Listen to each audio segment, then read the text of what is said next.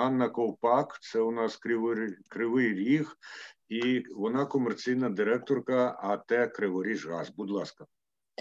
Добрый день, коллеги. Хотелось бы сказать о одной важной проблеме, которая остается на сегодняшний день у операторов ГРС. Это проблема, о которой уже говорил Алексей Кучеренко. Э, это значительное количество потребителей, у которых на сегодняшний день до сих пор еще отсутствуют приборы учета природного газа, которые потребляют природный газ согласно установленных норм.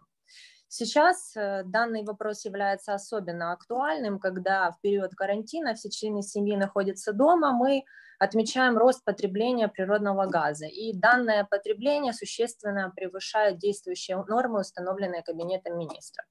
Это также подтверждают и фактические данные приборов учета, которые установлены как индивидуальные, так и общедомовые – Кроме того, мы неоднократно подчеркивали, что реальное потребление домовладений без учета колеблется в диапазоне от 6 до 7,5 метров кубических на одного человека в месяц.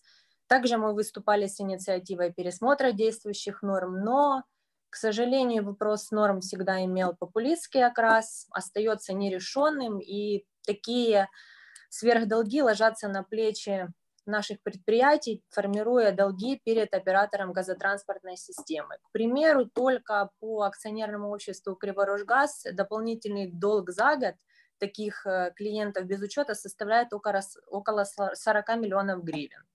Поэтому вопрос важный, вопрос срочный, и единственно верным решением на сегодняшний день мы видим внесение изменений в постановление Кабинета министров о правилах использования природного газа, тем самым утвердив обоснованные нормы потребления природного газа. Дякую.